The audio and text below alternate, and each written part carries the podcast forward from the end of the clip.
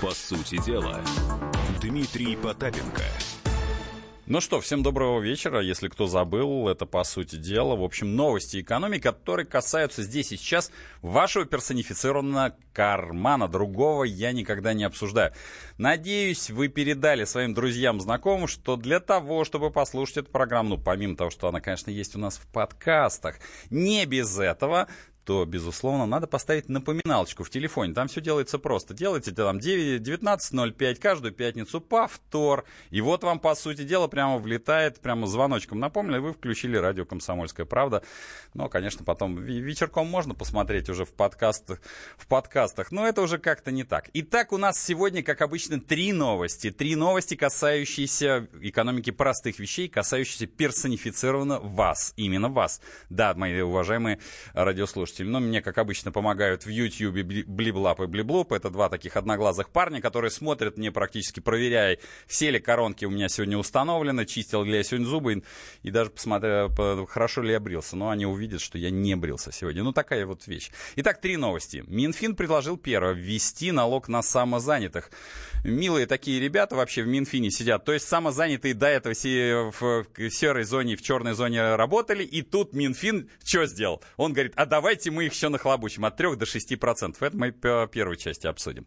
Поэтому, а в четвертой части, я надеюсь, вы же помните, у нас есть такая штука WhatsApp и Viber, куда вы можете высказать все, что вы думаете. Нет, не обязательно в Минфине. Помните, что давайте оставаться в рамках литературного русского языка, потому что мы их всех любим, потому что это налог а, раньше говорили, на гувернанток. На самом деле это те, кто преподают там английский, преподает ЕГЭ, ну и далее везде. В общем, на самых простых людей. Это именно именно вас здесь и сейчас касается.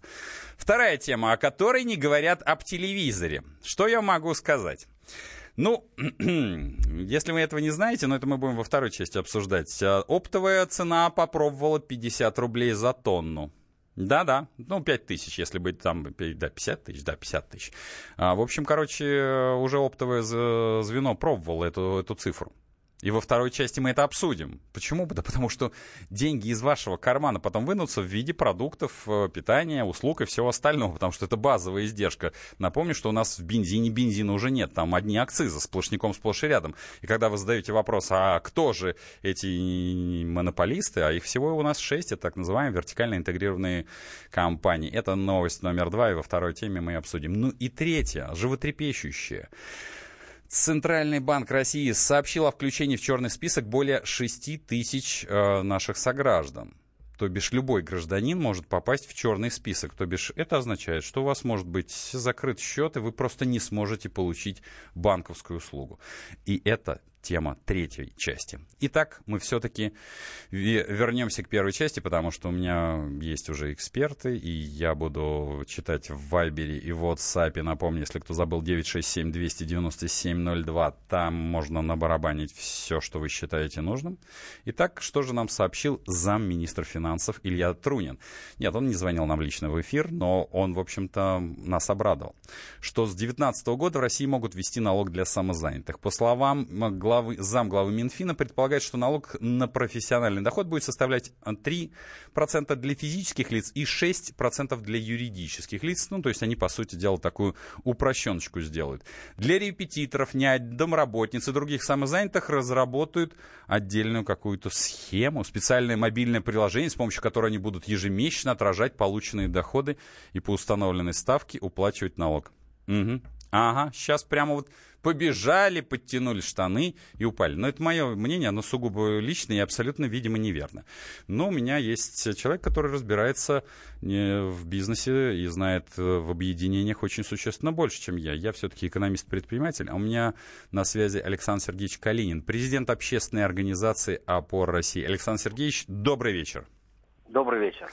Ну, вот, э, скажем так, я, у меня есть некоторые печати, которые находятся на, на малом, в малом, как это, в реестре малых предприятий, но я далеко не самозанятый, уж очень много лет. Скажите, на ваш взгляд, возможно, мы с вами оба, забл... вот я заблуждаюсь точно, э, эта идея Минфина реализуема? Не, не, не технически, я понимаю, что приложение-то и освоить бабло-то это у нас на раз-два, а вот так, чтобы люди побежали и вот это сделали, на ваш взгляд? Она будет реализована только в том случае, если людям это будет выгодно. Угу. Как, Потому что ведь э, они же сегодня ничего не платят. Ну да. Но предлагается им добровольно, добровольно перейти на а, понятный, как предполагается, не обременительный а режим. Мгм. Для чего это нужно делать? Ну, мотивы понятные тоже. А, Вы сегодня уже упомянули, что блокируют иногда э, карты банки, Мгм. потому что транзакции идут явно предпринимательского типа, а идут через физическое лицо. А есть системы там господдержки, к примеру, те или иные компенсации можно получить там за участие в выставках, там за подключение к сетям, еще за что-то. А если вы не зарегистрированы никак, вы это не получите. Мгм. Наконец, эм, а, есть же статья даже в Уголовном кодексе «Незаконное предпринимательство». Есть. в 174, кодексе, если мне не изменяет память. а, по-моему, 171 Ну, неважно, да. А, Окей, хорошо. Мы неважно, близки, да, с вами, да. Мгм. И, наконец, э, есть статья в Кодексе административных правонарушений. Там все гораздо проще, можно штраф наложить. А, и, наконец, еще один момент. Есть же добросовестная и недобросовестная конкуренция. Ну, представьте себе, что вы косметолог Мгм. и работаете как ИП, и, и, и вы самозанятые, работаете без всякого ИП. Конечно, вы можете держать цены ниже, поскольку вы вообще, вас не видно и никаких а, у вас налоговых обязательств вообще нет. Хотя вы пользуетесь услугами этой страны и Мгм. это же те же самые школы, институты иногда, если хорошие ЕГЭ, а, детские сады и так далее. Поэтому дороги, то же самое, медицина, то, что бесплатно, я имею в виду. Поэтому, в принципе, Минфин предлагает здравую идею. Это же будет добровольно, я подчеркиваю, никто никого не принуждает. Регистрируешься и становись э, самозанятым. Мгм. Второй момент. э, 3%, если ты работаешь э, с физическими лицами, вполне разумный, с, моей точки зрения, налог. Мгм. Я бы сам э, не против был бы быть на таком режиме. Но у меня ООО, Хм. и э, там мы платим 6% с оборота. А, поэтому, но э, есть один, один момент. Первое, это уже третий подход к снаряду. Первый подход э, был, э, когда индивидуальным предпринимателям разрешили вводить налоговые каникулы на два года. Пожалуйста, предполагалось, что самозанятые выйдут из тени. Но мы задавали сразу резонный вопрос. Я имею в виду эксперты опоры России. Мгм. А что с, с взносами в пенсионный фонд? А, там почти 3000 человек, если у него есть ИП, должен платить за себя, как, как индивидуальный предприниматель, пенсионный фонд, фонд социального страхования и медицинского. Мгм. Мы сразу справедливо указывали, подождите, у нас в этих 10 с лишним миллионов человек очень разные люди. Но, к примеру, кто-то просто подрабатывает, у него формируется пенсионная система на основном месте работы. Почему он должен платить э, по полному? Дальше. У нас есть пенсионеры, у нас очень много выходят на пенсию люди и хотят еще подрабатывать. У них сформирована пенсия. Почему они должны платить эту систему? И э, на эти вопросы нам Минтруд не ответил. Но в результате вот э, а, ожиданий, что первый подход к снаряду удастся легализовать самозанятых, он провалился. Второй подход это был э, про- за- законопроект уже депутаты Государственной Думы, там, по-моему, Макаров, Крашенников вносили в том, что физические лица по четырем категориям, вот о чем вы называли, они вообще регистрируются как физлица на сайте налоговой, ничего два года не платят, Мгм. А, но там только четыре категории. Мы сразу говорили... Александр Сергеевич, извините, времени четыре? очень мало. По история. Да. с- Почему не, про- не Да. получилось? Вот тут 30 секунд буквально. По- нам- Потому что Ага. тоже не был решен, что под через два года с этими пенсионными фондами. Не решен был вопрос. И, наконец, почему четыре категории? Там минимум 100, видимо, профессий самозанятые. Это минимум. А может даже и гораздо больше. Это и ремонтники, и косметологи, и массажисты, и тренера. Это миллионы наших граждан. Вот задача создать понятный, прозрачный и необременительный режим. Люди только добровольно могут выйти. Спасибо, спасибо. У нас на связи был Александр Сергеевич Калин, президент Опор России. Ну а что я могу сказать? А, Вот тут люди просят э, прогрессивный налог, выводят фирмы из офшоров. Не переключайтесь, мы с вами. По сути дела, Дмитрий Потапенко. Всем привет, я Николай Басков. Слушайте радио «Комсомольская правда». Получайте самые свежие новости, позитивную музыку и прекрасное настроение. Будьте счастливы.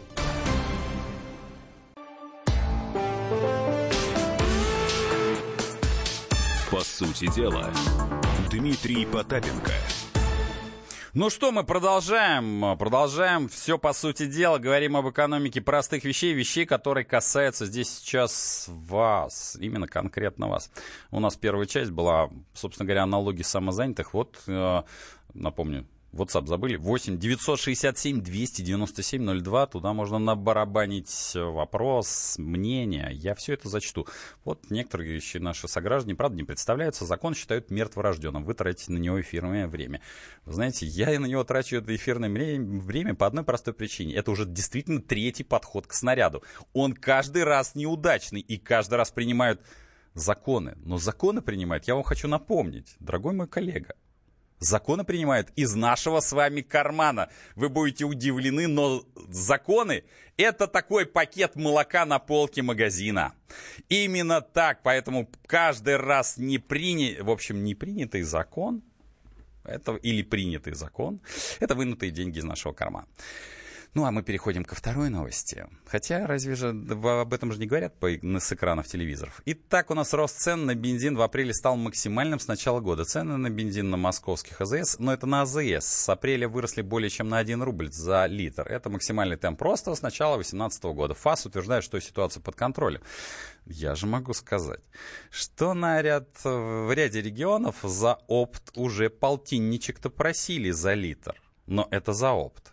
И многие так называемые операторы независимых АЗС уже не зарабатывают на топливе, они вынуждены зарабатывать на а, сопутствующих товаров. И это, как правило, очень и очень непросто. Кстати, у нас вся отрасль это полностью монополизирована.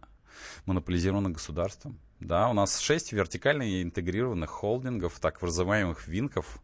И, собственно, они владеют всем и вся. Поэтому здесь вопросов предъявлять какому-то там шпекулянт-участнику можно. Хотя, может быть, это и не так. Мы сейчас а, обсудим это обязательно с нашими экспертами. Экспертов у нас всегда много. И они знают об этом всем. Ну, в общей сложности с начала 2018 года подорожание АИ-92 и 95 составило, как пишут, они рассуждают, всего лишь на 1 рубль 32, 2 копейки это на 92 и на рубль 28 за литр соответственно. А с февраля до президентских выборов, которые состоялись 18 марта, цены на ЗС не, мили, не менялись или даже падали несколько недель подряд на, одну, на 1-3 копейки за литр. Свидетельствуют цифры э, МТА. Это у нас такая московская топливная ассоциация. Да интересно, ну, из-за чего же это? Одна из основных причин роста цен в рознице – это акцизы на топливо, которые в этом году повышались дважды. Ну, насколько я помню, эксперты уже говорят, и не один раз, и я, в общем, тоже это слышал от э, моих коллег-операторов независимых АЗС, что в топливе-то уже топлива нет, по-моему, там то ли 26 рублей всего лишь топлива, а остальное – акцизы, ну, так можно перестанем залезать в карманы наших сограждан. Хотя может, это и нормально, хотя я не вижу в этом ничего нормального. У меня на связи Сергей Сергеевич Пикин, директор фонда энергетического развития. Сергей Сергеевич, добрый вечер. Здравствуйте. А, смотрите, а, вот а, цены на топливо пробуют разные цифры. Вот я цифру уже слышал на оптовом рынке, как раз 50 рублей за там, ну, 50 рублей за литр. Ну, 50, 50 тысяч рублей. Да, 50 тысяч, да, да, да, 50 тысяч рублей за тонну, ну и 50 рублей за литр, чтобы переводить нашим гражданам в простоту. То есть пробовала все эта история. А на ваш взгляд, э, это все явление временное, это какие-то игрища, это все откатится, связано с некими политическими изменениями. Ну и правда, что вот насколько действительно, что в топливе скажем так, топлива практически нет. Ну, хоть 26 или 27 рублей. Вот я вот э, помню эту цифру, как-то она мне очень в голову, в мозг засела, как экономисту. Может быть, я заблуждаюсь, может, цифры там какие-то лучше, может, там практически все топливо, а как-то по-другому? Да нет, конечно, процентов 65 это акцизы, налоги и так далее. То есть, если так посмотреть, ага. А, реальной нефти в цене топлива процентов 8. Все остальное это другие сборы, акцизы, налоги, розница, опт э, там, и так далее. Угу. Поэтому, конечно, во многом сейчас цена определяется даже не акцизами, потому что акцизы это фактор, который сыграл в начале года, угу. а тем, что э, сейчас цена нефти выросла, рубль просел, то есть получается, что торговать на Запад получилось выгоднее, чем продавать э, сейчас ресурсы внутри страны. Угу. Поэтому, конечно, большая часть объемов уходит э, на экспорт, поэтому и рынок сейчас выглядит такой менее насыщенный, чем раньше. Угу. От этого и как раз происходит э, снижение предложения на рынке. Э, Сергей Сергеевич, просто у меня это как экономиста всегда тревожит, да и как и гражданина тревожит, знаете, э, получается, у нас обычно почему цены на бензин растут? Да потому что, типа, нефть дорогая и, соответственно, ну, бензин дороже. Почему цены на нефть растут? Другое объяснение, что нефть дешевая, соответственно, ну, тоже надо как-то компенсировать, и растет цена на бензин. Может, там хоть какая-то как мне, мне как экономисту кажется, что это неправильное вот объяснение. То есть должна быть э, баланс спроса и предложения. Ну, такой традиционный э, закон. А у нас, насколько я себе понимаю, у нас как-то эти законы по-другому работают. Потому что я, я, например, падение цены на бензин, честно говоря, уже не помню. Может, я слаб умом. Было хоть когда-нибудь, Сергей Сергеевич? Ну, знаете, было, да, но это практически там одна-две копейки, не более того. То есть в основном uh-huh. э, все-таки идет рост. Именно по той причине, что у нас нефть это в бензине процентов 8. Все остальное это другие факторы, там, другие сборы. Угу.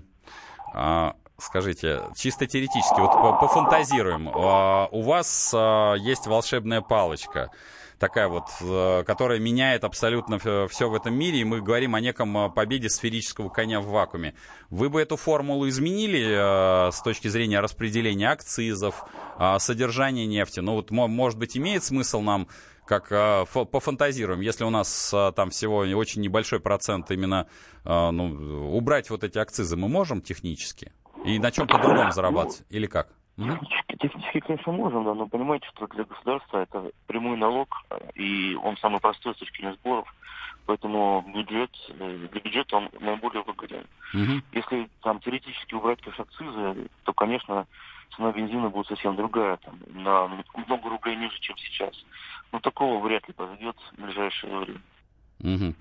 Это невыгодно или в чем э, проблема, на ваш взгляд? Ну, потому что, смотрите, давайте я вот пофантазирую, а вы меня там э, жестоко раскритикуете. Вот я фантазирую, что мы с вами, условно говоря, э, сделали бензин там по 15 рублей, Соответственно, акцизы э, не включаем, а основное, что стимулирует, ну, потому что акцизы, вот дорогая цена на а, бензин, это сразу рост цен на, на все, на товары, на услуги, на абсолютно на все. А мы, наоборот, стиму, для стимуляции экономики э, на бензин там оставляем условных 15 рублей, неважно, там 20 рублей, а все остальные налоги, да, мы распределяем, говорим там, например, налог с продаж делаем, а, при этом а, снижаем НДС, а, все основные налоги делаем оборотные, то есть, и причем оборотные на, вот, с прямого товара или услуги. Вот если сделать такую схему, как вам кажется, как она плоха или, или совсем э, безобразна, скажем так? Нет, ну это возможная схема, но допустим, мы вспомним там ситуацию в Венесуэле, где бензин стоил дешевле, чем вода. Это правда был такой. Да, и к чему сейчас э, экономика Венесуэлы пришла. Конечно, дело не в бензине, безусловно, но в том, что э, там популизмом просто одним невозможно добиваться там успехов. Ага. Тут нужна такая грамотная политика. Для государства наиболее простые налоги – это то, что можно получить напрямую из кармана потребителя. Поэтому акцизы, э, там, рост стоимости бензина, другие налоги, они наиболее просты с точки зрения собираемости, поэтому... И администрирование, судя по всему. Там, да. Ну, то есть по, здесь, и, здесь и сейчас. То есть какие-то интегральные налоги, ну, я, не, я действительно немножко упростил ситуацию, что там а, я вот как раз и говорил об интегральных налогах, которые там либо с производства, либо с а, продажи. Ну, то есть с какого-то движения а, материальных ресурсов. Я вот как бы себе так вижу, вот, чисто экономическую модель. Ну, экономически, можно разные модели рассматривать, ага. но если там все-таки этом быть реалистами, то я сомневаюсь, что кардинально что-то будет меняться в ближайшие годы. Ну, согласен, да. А по, по вашим оценкам, протестируем мы в этом году полтинник за литр? Нет, точно нет, в этом году не протестируем. Угу. Ну, а... если, если не берем 98 Ага, понятно. Ну, если по 98-й. А вот э, с газом, э, смотрите, газ в свое время был очень такой выгодной историей. Даже мы пытались, э, я так понимаю, как страна развивать газовые заправки, альтернативный вид топлива. Сейчас газ, я смотрю, в общем, стоит ну, не бюджетненько, скажу так, потому что у меня автомобиль на газу-то есть. Э, Чего с газом-то? Чего он вдруг скакнул-то? Ну, газ, как раз, э, он более регулируем, в отличие от бензина, потому uh-huh. что э, много определяется тарифной политикой. Вот, но все равно, если там сравнивать там, автомобиль на бензине или там на газу, то газ, он просто будет выгоден с точки зрения там, энергоемкости. Uh-huh. То есть в переводе на километр, если так. Хотя, ну, действительно, рост, рост тоже идет, безусловно, он связан с инфляцией и с тарифной политикой государства. Понял. Спасибо, спасибо. У нас на связи был Сергей Сергеевич Пикин, директор Фонда энергетического развития. В общем, ну что я могу сказать? Как мы выяснили, полтинничек-то мы, конечно, только, может быть, на 98-й, но я еще помню бензин-то по 12 рублей. Честно говоря, я не могу понять, а, ребят, кроме как кармана наших а, любимых потребителей, другого источника нет?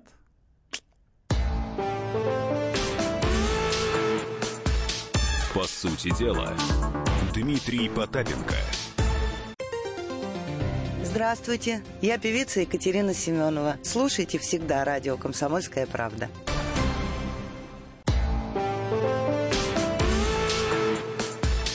По сути дела, Дмитрий Потапенко. Ну что, мы продолжаем. Новость такая тяжкая. А, у нас есть а, черные списки, и вы можете оказаться в них. Да, вы как физическое лицо, мы сейчас не говорим о том, что у нас, да, есть предприниматели, о предпринимателях мы можем много рассуждать, и в общей сложности э, то, что говорят эксперты, и я даже знаю несколько компаний, которые попадают в эти черные списки, что их порядка 600 тысяч. Ну и обычные люди, обычные граждане попадают в черные списки. Ну, ЦБ рекомендует кредитным организациям выделить сотрудников, которые будут рассматривать жалобы клиентов на получение банковских услуг и принимать решения по ним. Но то, что вот последнее время распространено, что зачастую говорят, что банки вносят в список, не уведомляя клиентов и от, не мотивируя никоим образом отказ. А в, вы знаете, что положение вот это ЦБ 375-П от 02.03.2012 года указано а, 126 причин, по которым транзакция может быть признана сомнительной. Ну и, естественно, я не мог не обратиться к эксперту, который понимает в этом существенно лучше нас здесь всех взятых. У меня на связи Гаригина Шотч Тасунян, президент Ассоциации российских банков. Гаригина Шотч, добрый вечер. Добрый вечер. Ну, смотрите, мы сейчас говорим не про юриков, мы говорим про физиков. А, даже в социальных сетях некоторые панические настроения, что а, граждане просто за обычные переводы там ну, я, например, свои, там, своим родным, близким, э, бывает, помогаю деньгами, переводом. И многие говорят, что за это можно налететь. На, на ваш взгляд, какова сейчас ситуация? Что это за черные списки? И что здесь а, более благоразумного и неблагоразумного? Потому что, ну, вот а, современная история России уже почти 30 лет. И вдруг в последний год почему-то речь возникла о том, что граждане начали массово а, финансировать терроризм. А до этого они типа этого не делали, но операции были те же самые. Что поменялось-то? Что случилось? На ваш взгляд, нас какова сейчас ситуация, Гергена Шотович? А, ну, если вас интересуют истоки, то э, на самом деле борьба с отмыванием ведется давно, но борьба с отмыванием сопровождается и некоторыми действительно странными э, такими событиями, которые тоже объяснимы. В частности, полтора года назад, или скоро будет уже почти два года назад, вышло письмо Центрального банка, которое носило рекомендательный характер, но которое предписывало банкам э, по признакам сомнительности, соответственно, клиентов э, вычленять, э, обращая особое внимание на их операции, если они подпадают под сомнительные признаки. Но это, э, еще раз подчеркиваю, всего-навсего рекомендательное было письмо. Оно э, в течение года, что называется, накапливало определенный свой э, информационный такой ресурс. И с июля прошлого года, если не ошибаюсь, банки должны были э, начать руководствоваться вот этими рекомендациями, рекомендациями всего-навсего. Mm-hmm. Э, но э, многие банки, э, естественно, рекомендации Центрального банка воспринимают как э, э, святую.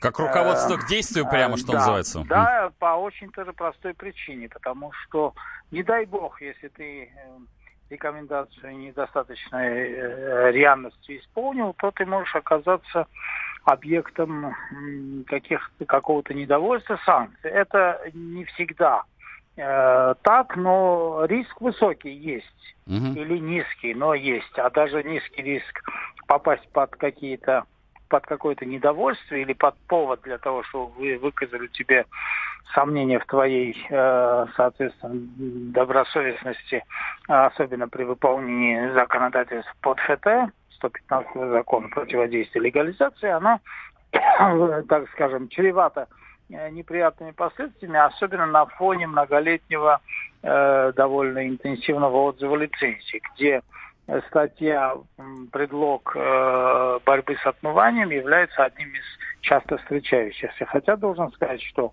и финразведка, и Центральный банк не злоупотребляют этим. Наоборот, если говорить о финразведке, о финмониторинге, он исключительно только собирает информацию, но никаких санкций не применяет. В этом смысле Центральный банк тоже старается соблюдать достаточную лояльность, но, тем не менее, надзорная часть при проведении проверок, при проведении определенных надзорных э, действий, в общем-таки обращает внимание, если где-то э, есть э, вопросы к организации, если она не соблюла те или иные требования 115 законодательства. И вот в этом контексте общего, так скажем, напряжения э, возникла ситуация, что рекомендации стали восприниматься, может быть, избыточно рьяно к действию, как руководство к действию. И банки, кто э, умышленно, кто технически, потому что у многих крупных банков поставлен на автоматизированный, так скажем, поток выявления признаков сомнительности. Если по какому-то из этих признаков клиент подпадает, то машина его отбраковывает, и уже знаешь, что он идет без углубленного изучения. А вообще этот один признак достаточен для того, чтобы э, занести в черный список. Ну вот попал и попал и э, отмел, отмели операцию самого клиента, уже зачислили соответствующий список. Я немножечко упрощаю, угу. но это, что называется, если общими мазками, причина, по которым возникло вот это накопление такого массива э, субъектов, которые вы сказали, что вдруг такое количество субъектов рынка стали за последние годы отмывать, э, ну, нарушающими. Нарушающим, да, законодательство? Нет, конечно, нет, конечно. Конечно, те, кто нарушают серьезно законодательство, они действуют и хитрее, и осторожнее, но вместе с тем можно и надзорные органы понять, которые ищут э, способы поставить фильтры, но э, вопрос в том, что, конечно, ты регулятор, ты надзорный орган, ты эти фильтры должен искать ты должен их изобретать. Но прежде чем их внедрять в жизнь, даже в рекомендательном режиме, хорошо бы провести очень серьезную экспертизу угу. последствий. Хорошо бы попросить науку, правовую, финансовую, э, всех, кто связан, всех экспертов, кто связан, а какие будут последствия, как с этим с антиколлекторским законодательством, когда мы закон приняли, а потом не поняли, как его реализовывать. Вот то же самое. Прежде чем принимать что-то на уровне нормативного акта, подзаконного или законодательного, надо сначала очень глубоко изучить возможные последствия. Григорий Нашотович, извините, что, я, да, я, я что перебиваю. Да. да, у меня такое вот ощущение этого закона, да, что... Э, знаете, это как э, э, при рождении ребё... де... всех девочек э, года на три посадить потенциально за проституцию, ну, технически же они могут э, быть проститутками, а мальчиков тоже лет на пять за изнасилование, потому что технически могут. Потому что, как мне кажется, вы меня поправьте, а, вот эти все фильтры, ну, они, по-моему, приводят к тому, ведь людям все равно нужно делать эти взаиморасчеты, они приводят э, к созданию... Выталкиванию в нелегальное... Да, в нелегальное поле. К сальмованию тех, кто совершенно конечно. не заслужил этого. Это ваше сравнение, конечно, журналистское очень крайнее. Ну, аналогия, э, может быть, и понятна, но явно утрирована. С другой стороны, э, я хочу сказать, что можно понять, когда есть желание создать фильтры, но э, гораздо правильнее понимать, что наряду с фильтрами нужно как минимум продумать вопросы реабилитации в случае, если, ну, простейшее. Во-первых, уже плохо, если кто-то э, незаслуженно попал в список, а потом его надо реабилитировать. Ну, нужно да. сделать так, чтобы фильтр заведомо никого ни в проститутке, ни, ни в насильнике не зачислял. Но, идеально было бы, да, э, конечно. Да, не, не идеально, это нормально. Как раз это нормально, потому что даже когда ты делаешь нормальные Э, э, фильтры, и то вероятность того, что кто-то просочится незаслуженно, да, э, и окажется в этом списке, и то этот риск есть.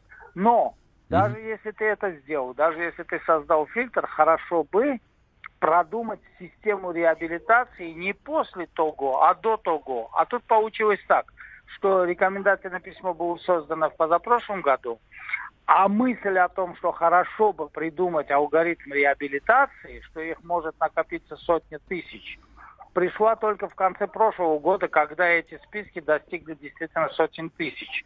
И mm-hmm. когда и физические лица, и юридические лица, и когда люди просто доказывали, что они вообще ничего близкого к э, отмыванию, к э, терроризму, к нарушению закона антиотмывочного не имеют ничего общего – но по каким-то косвенным признакам, которые э, только в совокупности могут быть расценены как серьезные основания для подозрения, а тут в отдельности каждый из этих штрихов вдруг их зачислил в этот список. Вот только после этого возникла мысль о том, что хорошо бы составить э, реабилитационный механизм, Тогда было еще раз письмо Центрального банка о том, что напоминаем вам, дорогие друзья, что это всего-навсего рекомендация – просим не руководствоваться им как, как прямым э, закон, действием прямого нормативного акта. Потом вышел в конце года закон, который этот алгоритм реабилитации прописал, но, честно говоря, он прописать прописан, но как его реализовывать, пока не очень понятно. Опять же, потому что одно дело написать, потому что волна возмущения возникла, а другое дело на реальной практической э, э, ниве выяснить, а как он будет работать. И для этого, еще раз повторяю, многим я, наверное, надоел тем, что слишком часто науку вспоминаю. Нет. Но вообще наука для того и существует, чтобы прежде чем что-то делать, заранее просчитывать возможные последствия, изучать, анализировать, просчитывать, а потом уже принимать положительные, хорошие, добрые начинания, но чтобы они бы вели бы не как дорога в ад, а чтобы они бы действительно вели бы к тому, что мы отсекли преступников, отсекли тех, кто занимается неблаговидной деятельностью. Вот тогда в совокупности добрые намерения регулятора будут сочетаться с добрыми намерениями общества и избавиться от э, злоумышленников. Но здесь опять же возникает mm-hmm. вопрос. Если мы хотим отсечь этих недобросовестных. Гораздо логичнее механизм, который заложен в антиотмывочное законодательство и который заложен в логику э, финмониторинга. Он говорит, вы нам информацию давайте, остальное не ваша забота. Mm-hmm. Дальше мы с ними по другим признакам будем работать, выявляя, за этими признаками действительно стоят террористы, или за этими признаками стоят абсолютно нормальные люди, которые просто по этим признакам только выделились, а на самом деле никакого преступного действия за ними нет. Спасибо. И вот это должно быть за кадром. А у нас э, не это за кадром, а у нас вот видимость борьбы. Спасибо, Григорий Ашотович. Э, ну, по крайней мере, мы науку будем подключать, э, потому что без науки и, в общем-то, мониторинга ничего не произойдет. По сути дела, Дмитрий Потапенко. Здравствуйте, я Дина Гарипова, победительница телешоу «Голос» на Первом канале. Слушайте радио «Комсомольская правда».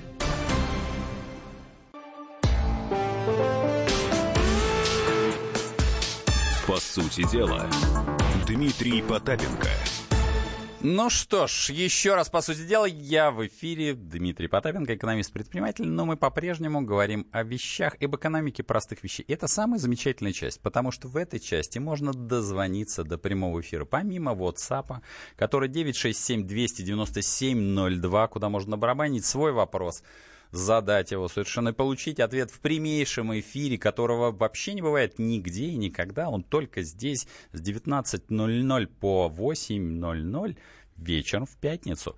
А, это раз. Можно позвонить в эфир. 8 800 297 02. Напомню, три темы. И темы просто замечательнейшие. Тема номер раз. Ну, Минфин у нас божится и хочет ввести э, шкалу налогов для самозанятых. 3% для физлиц, кто будет, и для 6% для юридических лиц, кто будет работать с юридическими лицами. Вторая тема. Рост цен на бензин. Ну, вот там э, ФАС говорит, что все ровно, стойте так, мы все уладим. Но я могу сказать, что на оптовом рынке уже тестировалась цена 50 тысяч, ну, 5, 50 рублей за 1 литр или 50 тысяч за одну тонну, если вам так нравится. Ну и ЦБ...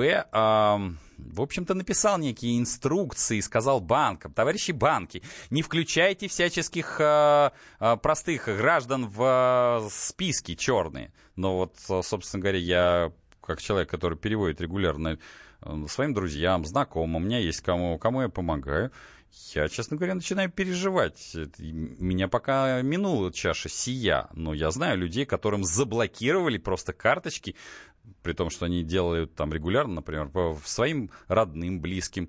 Уехала ребятеночка, как говорится, в другой город, ему переводят копеечку какую-то. Бывает папка, мамка, бывает детка, бабка, и совершенно нормально.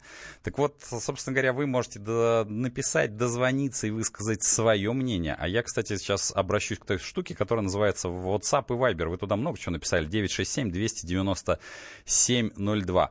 Ну вот тут пишут, прошу оставаться всегда в рамках литературной лексики, но тем не менее вот а, растения, растущие в огороде, они налоги, им все уходят в тень, иначе не выживем. И почему олигархи освобождены от налогов, а с народа дерут три шкуры? Вот тут просят ввести прогрессивную шкалу, богатеют олигархи, а в России налогов не платят все, всех из офшоров. Я вам только могу сказать, напомнить, а кипрский скандал, помните?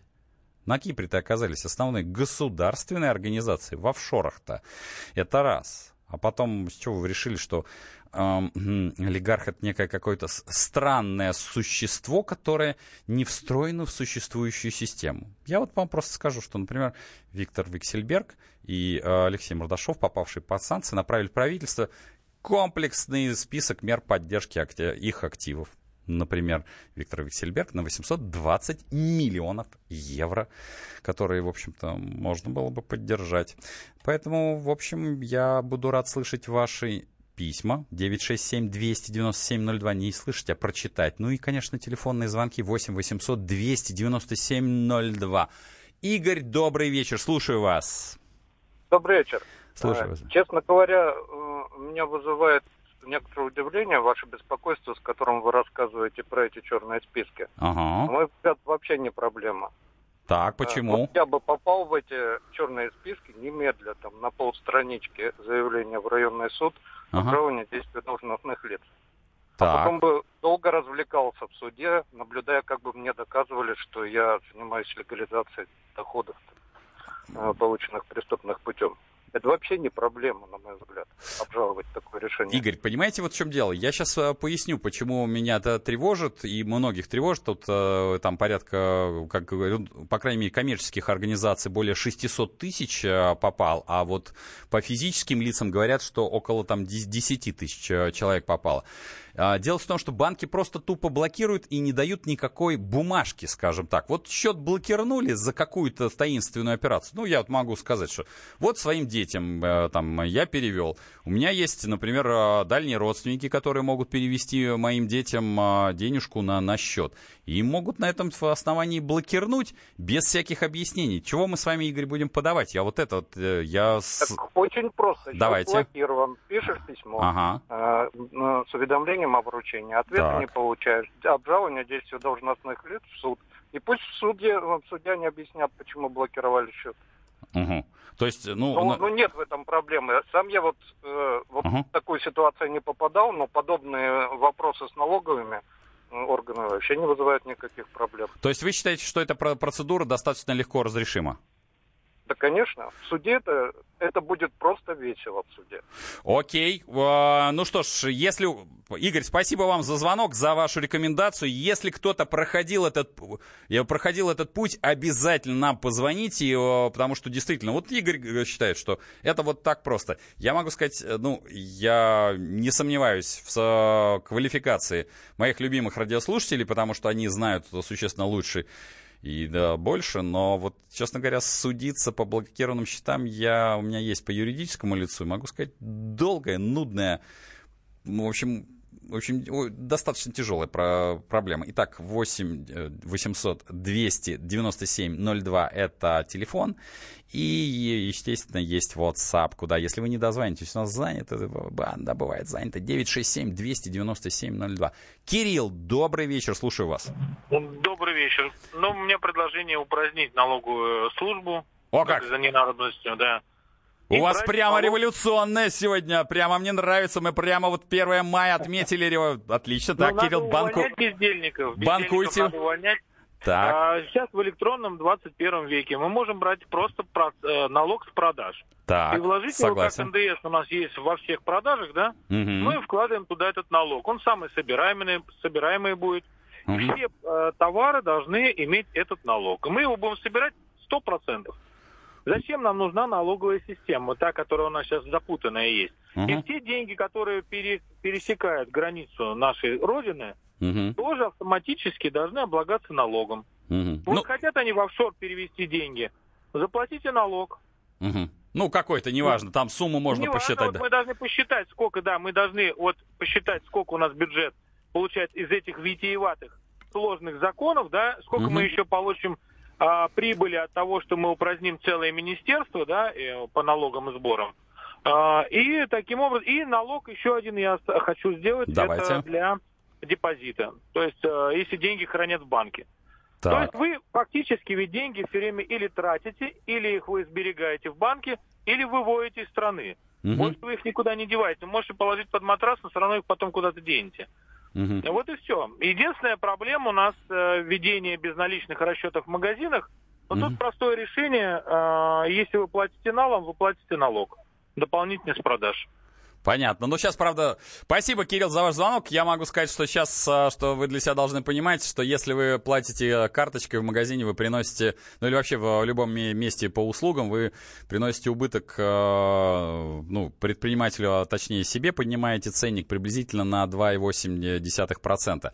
За рубежом ставки по эквайрингу и по, и, то есть, который берет сама система и банк составляют 0,17%, 0,13%. У нас 1,3 приблизительно берет сама система, там неважно какая она, там Visa, Master или еще что-то, и полтора берет обычно банк. Вообще за рубежом это жестко очень этим занимается ФАС, а у нас этого нет. Напомню, 8 800 297 02. У нас можно сюда дозвониться. А те, кто не успевает дозвониться, 967 297 02 это WhatsApp и Viber. Ильшат, добрый вечер, слушаю вас. Здравствуйте, Дим. Да, слушаю вас. Очень рад, во-первых, хотел высказать свое мнение, что я рад, что вы, ну, наконец-то у вас свой, своя передача появилась на комсомолке, потому что комсомолка сильно уходила в пропаганду в последнее время. Последний год я прям разочаровывался. И, наконец-то, Спасибо. вы сбалансируете. И вы... вы же знаете, мы, мы только про цифры. Мы, не, мы вообще ни влево, ни вправо. Мы, как это, мы прямо по центру идем, только по цифрам. Да, да, да мне вот это всегда нравилось. Спасибо вам большое. Спасибо. И этот, Дим хотел сказать про, этот, про бензин. Давайте. Единственный способ в России как бы жить спокойно, просто не смотреть. Когда я мимо заправки проезжаю, просто не смотришь на табло и все. Заправляешься, молча выезжаешь, потому что уже страшно. У нас уже под 40. Вот 92-й обычный уже 40 практически. Вот 39, э, 80 что ли уже. Все, то есть в Башкирии э, на Лукойле. Ну, это при том, что, я напомню, Башкирия, в общем-то, со стра... страна это неправильно. Это республика, в которой, в общем-то, нефть есть. Да, там есть нефть. так вот будете, будете удивлены. И там даже есть нефтеперерабатывающие заводы, которые, в общем, это все добывают. Ну, напомню, 8 967 297 02. Я пока, поскольку времени не очень много, вы уж простите, я буду просить у руководителя еще хотя бы часик, чтобы мы могли с вами обсудить все новости, которые есть. Да, вот тут пишут, это из разряда, ну, это как раз вот по поводу блокирования счетов, из разряда маячков для коровы. Зато банки раздули штат контроля, тысячи бездельников в пределе. Красота. Да, такое тоже случается. Ну, Россия полностью изымает из злоупотреблений на таблицу Менделеева. В Эмиратах литр бензина 5 рублей, и никто не разорился. Это, по сути дела, поставьте напоминалку себе в телефоне в 19.05 через неделю. Слушайте меня. По сути дела, Дмитрий Потапенко. Я Иван Охлобыстин. Слушайте радио «Комсомольская правда».